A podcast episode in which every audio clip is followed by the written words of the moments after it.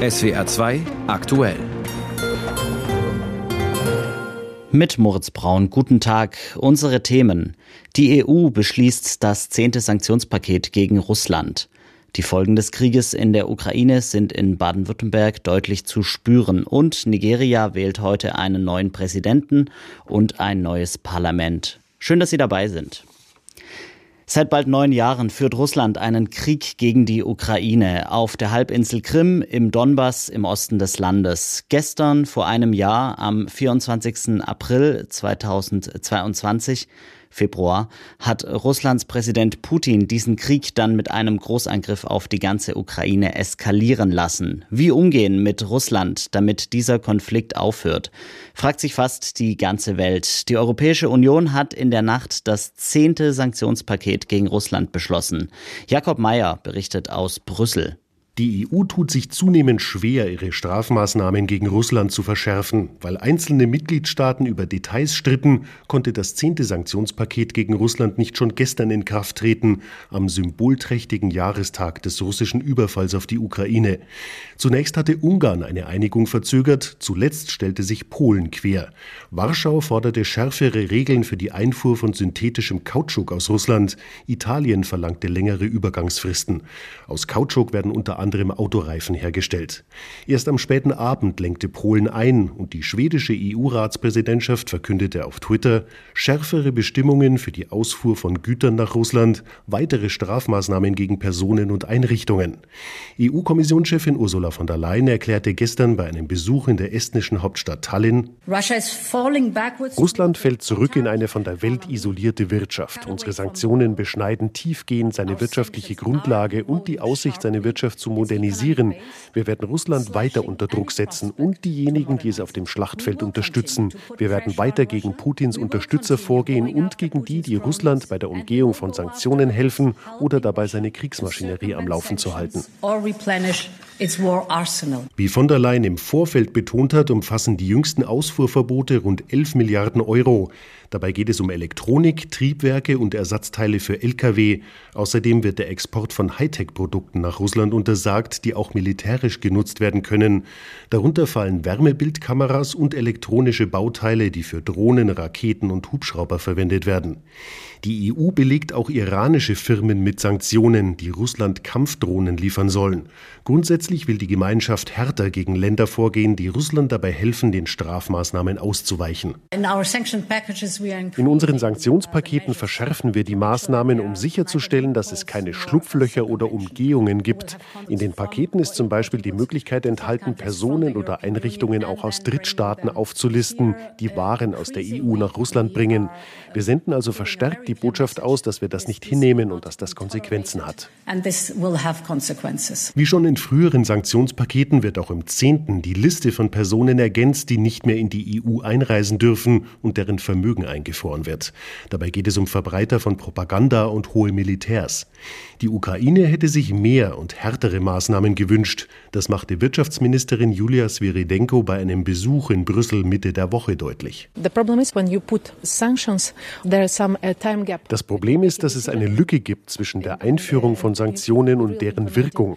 Deshalb brauchen wir mehr Strafmaßnahmen gegen die Atomwirtschaft im Finanzbereich bei der Einfuhr von russischen Diamanten in die EU. Wir hoffen, dass wir das im nächsten Sanktionspaket sehen. Aber erst einmal muss das gestern Beschlossene in Kraft treten. Das tut es erst, wenn es im EU-Amtsblatt veröffentlicht wird. Bis zum Mittag soll die Einigung im schriftlichen Verfahren formell bestätigt werden. Jakob Mayer, Brüssel.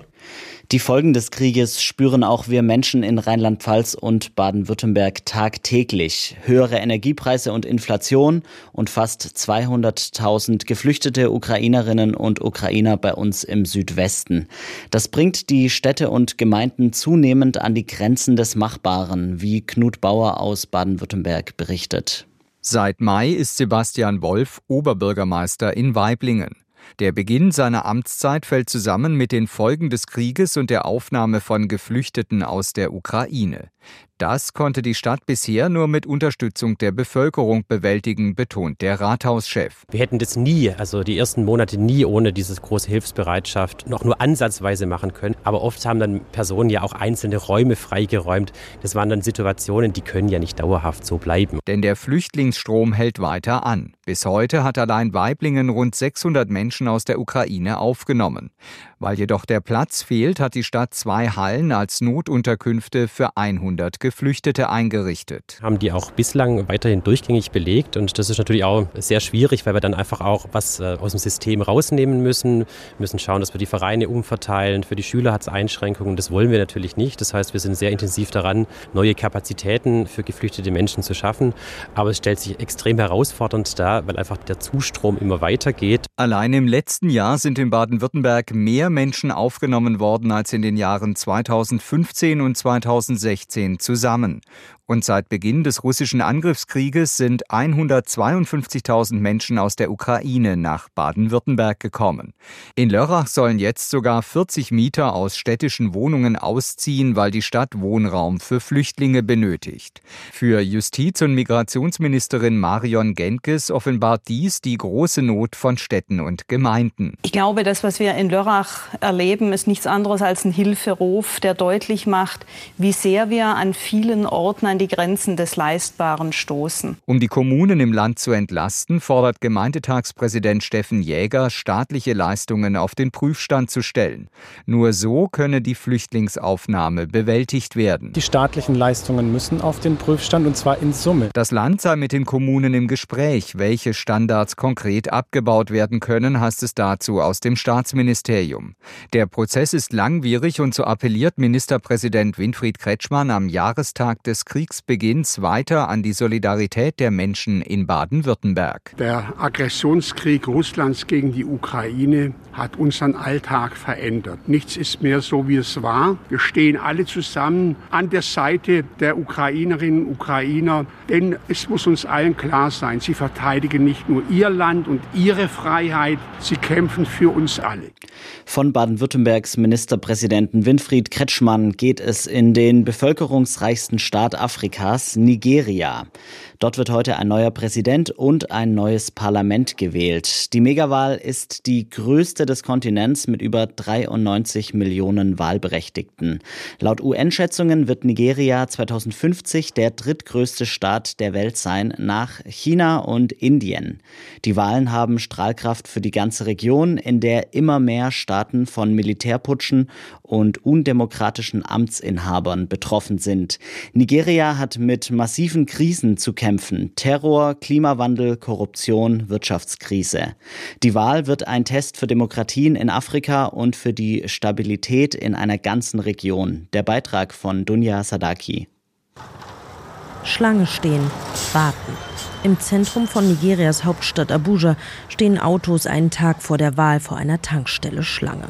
Es bewegt sich nichts. Dieser Mann ist in seinem silbernen Wagen gerade am Ende der Schlange angekommen.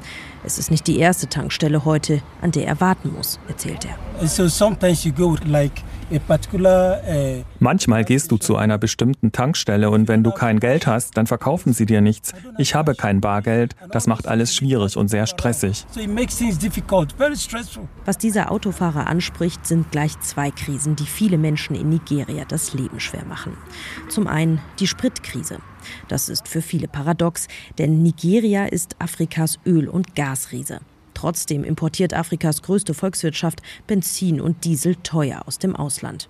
Der Grund sind unter anderem die fehlenden und maroden Raffinerien im Land. Die Spritkrise ist aber nicht die einzige, die viele gerade umtreibt. Millennium Park in Abuja. Auf der großen grünen Rasenfläche sitzen fünf junge Frauen auf einer Decke und picknicken.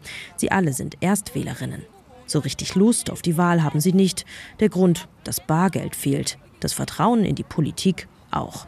We can't even access our own bank account with our own money. Wir kommen nicht mal an unser eigenes Bankkonto mit unserem eigenen Geld ran. Und dann verkaufen Banken das neue Geld. Also nimmst du dein Geld von deinem Konto, um Geld zu kaufen von der Bank.